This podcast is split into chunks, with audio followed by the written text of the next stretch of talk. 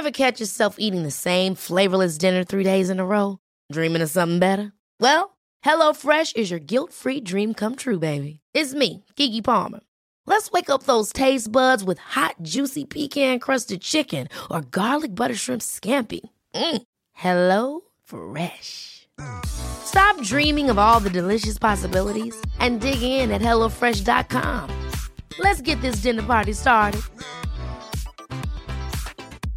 Hey, I'm Ryan Reynolds. At Mint Mobile, we like to do the opposite of what Big Wireless does. They charge you a lot, we charge you a little. So naturally, when they announced they'd be raising their prices due to inflation, we decided to deflate our prices due to not hating you. That's right. We're cutting the price of Mint Unlimited from $30 a month to just $15 a month. Give it a try at mintmobile.com slash switch. $45 upfront for three months plus taxes and fees. Promote for new customers for limited time. Unlimited more than 40 gigabytes per month. Slows. Full terms at mintmobile.com.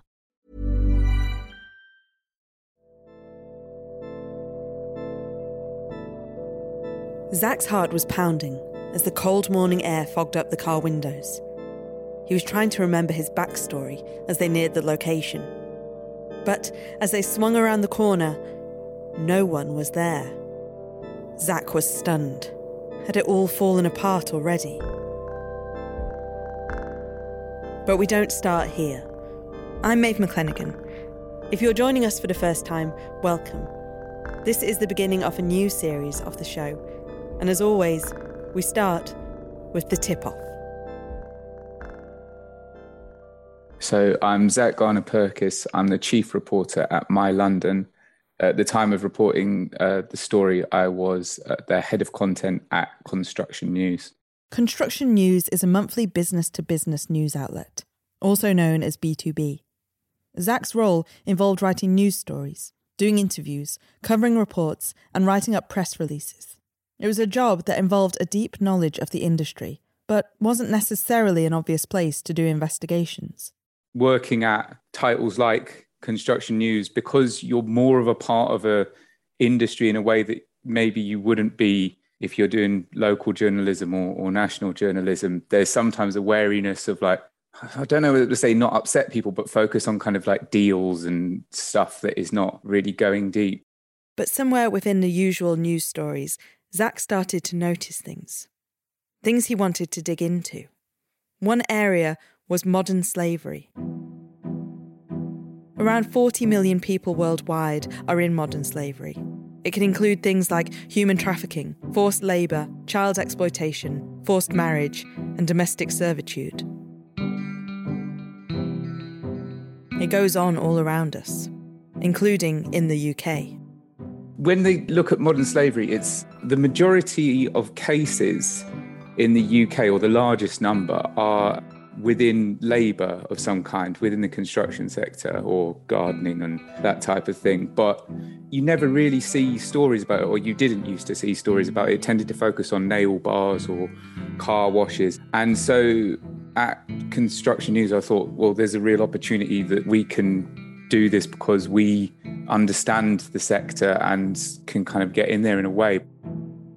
Zach started reading around as much as he could and one day he set up an interview that would set things really rolling. Zach had gone to interview the Met Police's then head of modern slavery, Phil Brewer. It was supposed to be a simple interview story, but right at the end, Brewer dropped a bomb. He mentioned to me, We know that there's stuff going on, but we don't have the resources to go in there and investigate and like deal with it. So it's worth you having a look at it. He gave me specific locations. I just started going down to them. So he started waking up early, dressing as if he was heading off for a day of manual labour, and would then set out of his front door. I don't drive, so it was always horrendously uh, like a four o'clock, uh, like the, as early a tube as you can possibly get. Zach would arrive in the early mornings and find groups of men waiting outside builders' yards or shops. They would often be speaking Romanian, and many seemed to know each other. He knew he couldn't just go up and start asking questions, but he wanted to understand better what he was seeing. So he watched.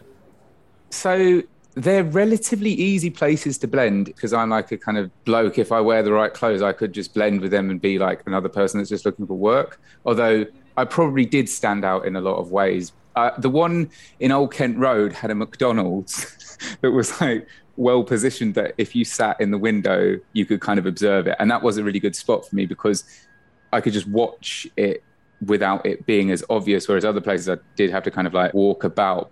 So for days, and in weeks he would watch the groups. It soon became clear that when a van pulled up, it was a builder looking for cheap labour. Most of the men were there to work, but some didn't get into the vans themselves. Instead, these were the ones negotiating, organising. These were the gangmasters. Zach took it all in, always careful to never stick around too long or make his presence too obvious. But he wanted to know more, and he realised the only way to do that was going to be talking to the men themselves. So he managed to find a Romanian translator, and together they set out. They would go to these builders' yards and quietly approach the men they found there. It was always a real battle to get anyone to talk in those situations. Like I had a brilliant translator, Razvan, and he had been like a journalist in the past. So it was, you know, it's always really helpful when you've got someone that kind of gets it. But people just, they didn't want to speak because there'd been stories done in the past by tabloid papers. They'd been secretly filmed and it had kind of been like, look at these people undercutting British workers kind of thing. They were highly suspicious of journalists. And there was also a sense about, you're just going to take my story and you're going to make money out of it. And while that wasn't like directly true, like it's hard not to have sympathy with the people because, you know, they're there because they're in quite a desperate situation. Zach would try and explain, and occasionally men would tell him useful insights. But often he had to work hard to get anything out of them. When I first went out, they said to me, they were like, We're hungry. Like, why should we speak to you when I'm hungry? And I know you're not supposed to do this. So me and the translator went to Tesco's or whatever and just bought a load of sandwiches and crisps and stuff and just gave them to him. And that experience of interacting with those people was one of the major drives that I had for doing the subsequent stories. Nobody was speaking for them in lots of ways. It was like they weren't able to stand up for themselves and people were just exploiting for it as well. Zach kept on travelling out to these building suppliers, trying his best to get the men to talk. One day, he and his translator arrived, but he realised something was off. They'd gone to a site in Seven Sisters in North London. And it was just like the atmosphere was just bad. There was people having like a, a really aggressive argument. And then it kind of just shifted where me and the interpreter seemed to be the focus of what was going on. And like a guy kind of body checked me as he went past and we were kind of getting a little bit surrounded. There were some people who were Romani, so they were kind of like switching from Romanian, which my translator understood, to Romani language, which he didn't understand. And so we didn't know what they were saying, but they were talking about us. So we were like, we have to get out of here now. He and the translator got out of there quick, but he didn't let it stop him. He kept going back. Slowly, Zach began to understand more about where these men came from. Many had travelled from Romania, having been promised that they would make good money in the UK. The traffickers exploited family connections or friendships to win the men's trust. Many came from the same towns or villages. When they arrived in the UK, they were put to work, for as little as a couple of pounds an hour, working long shifts on dangerous building sites. Their gangmasters had control over them they knew there was nowhere they could go to for help. And the more Zach heard, the more he understood the scale of the issue. What a lot of the industry would do is they just kind of dismiss it as like, oh, you know, these are just people that are going and kind of fixing people's kitchens and stuff and just happening on a small scale with unscrupulous landlords, you know, ripping people off. So a lot of the way that I started to think about the story was I'm like, well, how do I show it's happening in major projects, but also the kind of criminal elements which are at play there as well. And slowly it dawned on him that there was only one way to get it. He was going to have to go undercover. Zach had been reporting on exploitation and modern day slavery in the construction industry for months. But there was still more he wanted to know. I knew that there were those elements there where it's like organized and controlled elements of these sites, but I was like, what way could I flush them out?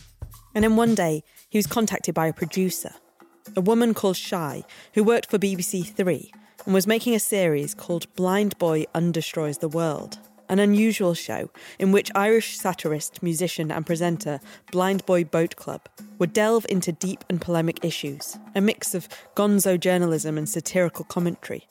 And they wanted to do an episode about modern day slavery in the UK. We started discussing different ways in which you would be able to find out where people were going to. So, some of the original ideas that we played with were like, could we have people on mopeds that would follow vans to see what sites they ended up at. And then it occurred to me, it was like, well, actually, it's the transaction that would be the way to do it because there would be significant deals that would be done. And obviously, it would be a kind of hierarchy of people running the workers. So the idea of posing as a potential customer kind of evolved from wanting to demonstrate how far it went to make people sit up and take notice kind of this is where it starts and it's going on like on your doorstep.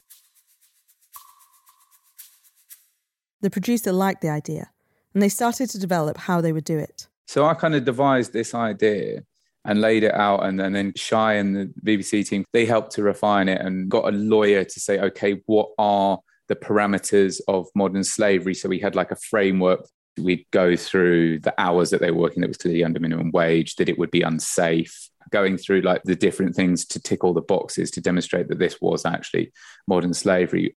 Now, Zach knew these building yards. He had seen enough times how the deals went down, so he thought he would be the perfect person to go undercover for the sting. But the production team weren't so sure.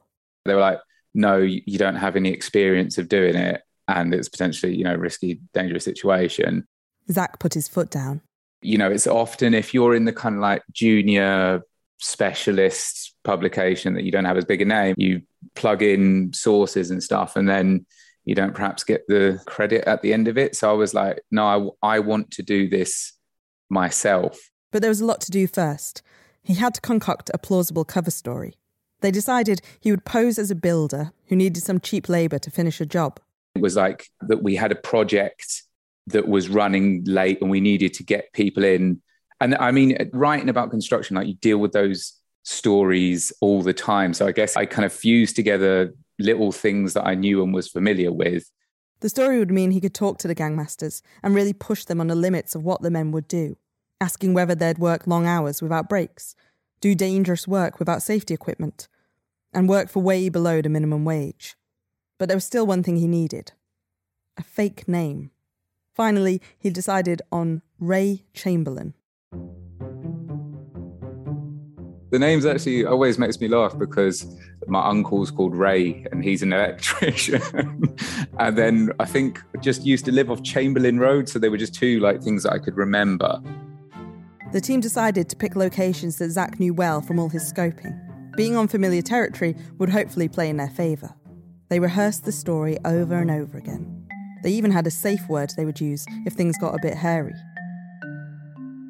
It's a bit like rock climbing where they say look the best thing you can do is climb down off the wall if you get into a situation you don't want to be but like you've always got that option you can just kind of drop and fall safely. Start to develop but the safe word was there of like if you just have to get out of there. Zach thought back to his time in seven sisters when the men had got aggressive.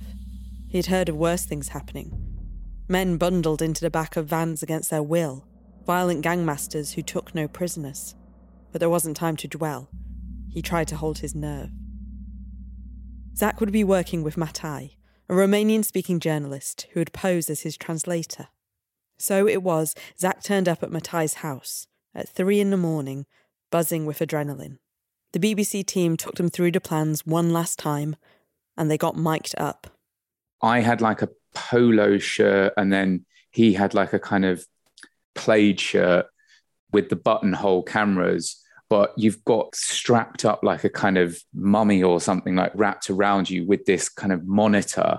And yeah, making sure that you're stood in the right place, checking that the camera's working and that you've not got something falling in front of it. And yeah, I guess that's when you're kind of like, okay, this is we're we're really doing this now. we're not messing about. Equipment in place, it was time to go. Zach and Matai bundled into a van they had hired for the occasion and set off into the dark North London streets. It was absolutely freezing. It was just so cold. I remember I was kind of wearing like thick socks, two coats, and a hat and gloves and everything, and I was still like freezing. Matai was driving, but just like Zach, he was nervous. He kept stalling the van. You already pretty nervous and anxious. It didn't feel like the safest journey. Stopping and starting, they drove to the builder's merchant yards they'd scoped out previously. As Matai heaved the van around the corner, Zach's heart was pounding in his chest. This was it, everything they'd been working towards. But the sight before him was the last thing he had expected. There weren't actually people there. Like we've gone to all this trouble. Like we've we're, we're all here with strapped on. We've got the the hidden cameras on. We're in the van driving this freezing cold, very early morning, and we're not even going to be able to do the story. Trying not to feel too dejected, they moved to Plan B. Another location, another yard he'd scoped out, but yet more problems. The second place we went to, we spoke to a guy, and it was just clear that he was not the type of person who we were looking for. You know, the line was, can you get us some workers? And he was like, oh, yeah, I can, kind of, I'll call my mates type thing. But he just obviously was not running any kind of scheme. So we've kind of gone to three different locations. I'm thinking, oh, this is just not going to work. Feeling, you know, really anxious about it. And I, okay, well, there is one more that's relatively close that we can try. We drive through there, and as soon as we pulled up, I knew it, I was like, this one is different because the guys they had a different demeanor about them. Like they meant business. Like they were like a a gang of blokes rather than being kind of like a smattering of individuals. It was on. Zach and Matai had worked out a plan. Zach, who was posing as the head builder, would stay in the van. When he'd been watching the yards, he had noticed that if English builders stepped down from their vehicles, they were often swamped by men offering their services. But he wanted to find out who the negotiators were, the gangmasters. They were the ones they wanted to draw out. So it was Matai who headed out, leaving Zach to wait. And that, I guess, that was when the nerves started to rattle a bit because I'm watching Matai talking to the guys and kind of gesturing over. Zach slid out of the van and made his way over to where Matai and the gangmaster were standing. But the look on his translator's face was panic. What was wrong? Had the men guessed what they were up to? No. It was something a little more basic than that. Matai had forgotten Zach's undercover name. He came over and kind of like gestured and then was silent. And it was a bit of a kind of awkward thing where we were looking at each other. And he told me afterwards it was because he'd forgot my cover name. Luckily, Zach remembered. He was Ray Chamberlain. Still, he was fighting to keep his cool. You're just thinking they can see the camera, even though they're obviously not. But I think it's something in human nature where it's like you're hyper aware of it. So you kind of make that assumption that everyone else is hyper aware of it. Then when we started speaking, you kind of just switch into sort of mode of like, I need to see whether I can get what I need to get. You know, I need good guys. They've got to work long hours, just ridiculous things like, oh, they've got to go up on the roof and use a blowtorch. I've not got any equipment. They can't have any equipment. And, you know, going through all of these things and just adding them on bit by bit and and haggling with them.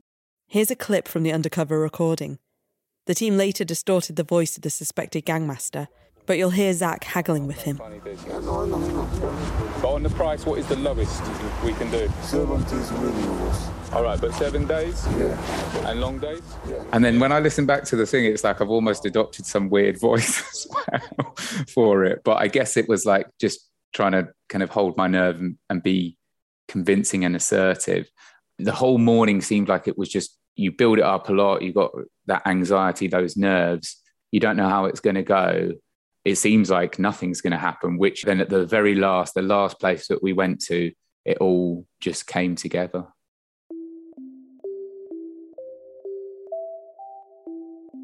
Hardly able to believe it, Zach and Matai headed back to his house. In the days after they tried texting the gangmaster, they wanted to get more information. One thing in particular had stood out. When boasting of his men's experience, the gangmaster had alleged that they had worked on a big rail project in a southwest town. This was fascinating to Zach. Then this is a project that's like publicly funded that they've gone and worked on. But eventually the texts dried up, and Zach never did get exactly who had hired the men for the rail project. Still, the sting had been a huge success. Zach was excited, ready to see the story go out. But he was getting ahead of himself. This was for a TV documentary, and they can be slow.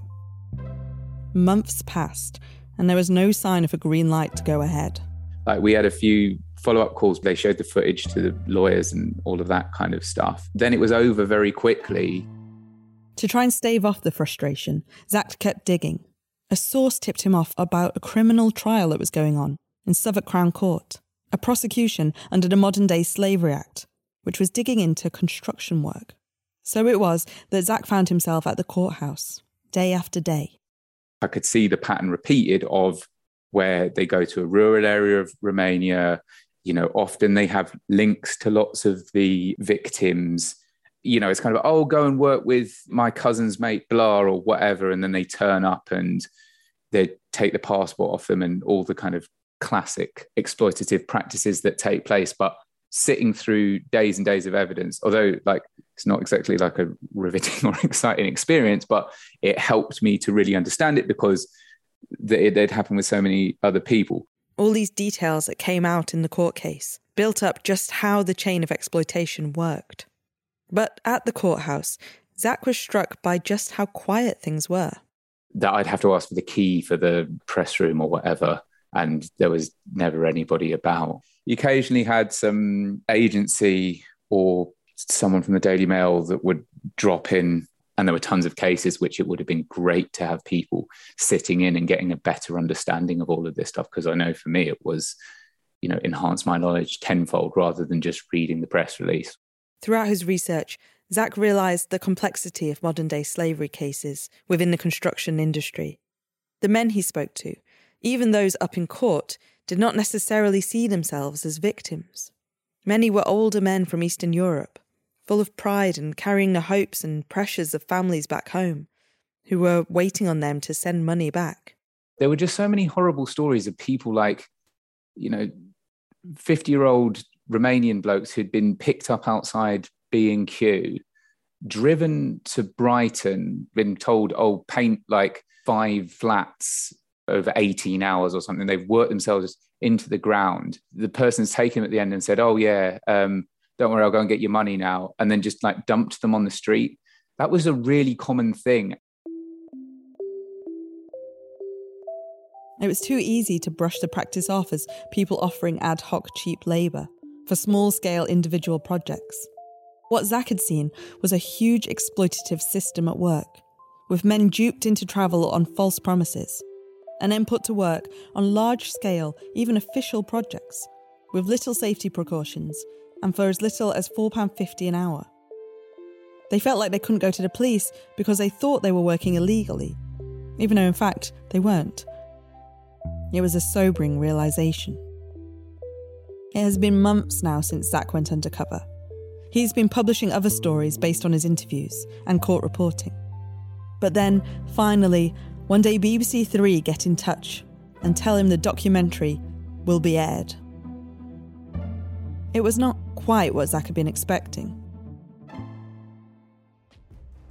All over Britain, gangmasters keep trafficked men in horrible conditions, then bring them to these car parks for auctions, where asshole construction companies illegally hire whoever will work for the lowest price. When it came out, I was kind of like, well, you know, it's really short.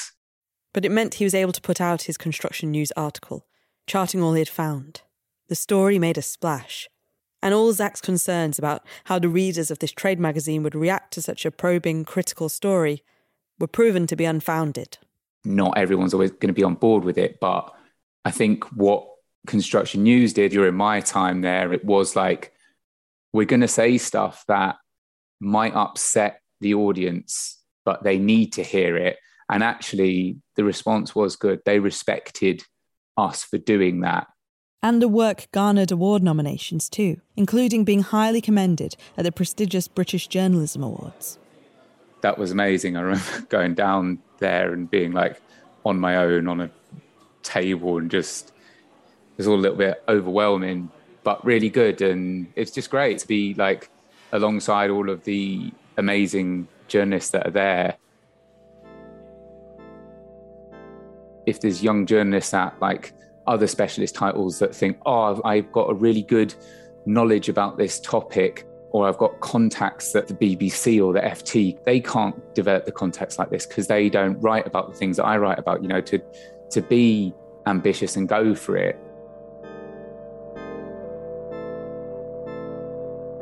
Thanks to Zach Garner Purkis for taking us through that great investigation. There's a link to his story in the show notes.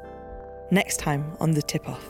And you immediately start thinking, what was it that I was really seeing back then at Duncroft?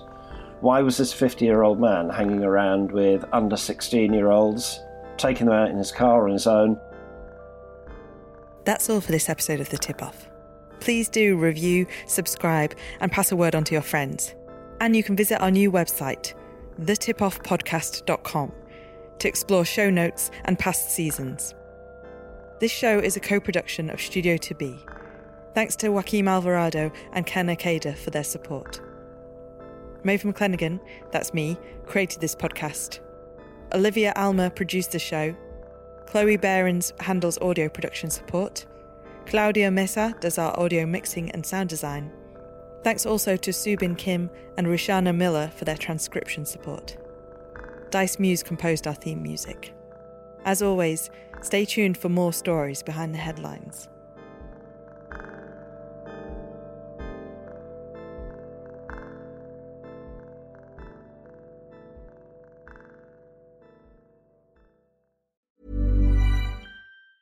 Planning for your next trip? Elevate your travel style with Quince. Quince has all the jet setting essentials you'll want for your next getaway, like European linen, premium luggage options, buttery soft Italian leather bags, and so much more. And is all priced at 50 to 80% less than similar brands. Plus, Quince only works with factories that use safe and ethical manufacturing practices. Pack your bags with high-quality essentials you'll be wearing for vacations to come with Quince. Go to quince.com/pack for free shipping and 365-day returns. Hold up. What was that? Boring. No flavor. That was as bad as those leftovers you ate all week. Keke Palmer here, and it's time to say hello to something fresh and guilt-free. Hello Fresh. Jazz up dinner with pecan-crusted chicken or garlic butter shrimp scampi. Now that's music to my mouth. Hello Fresh. Let's get this dinner party started. Discover all the delicious possibilities at hellofresh.com.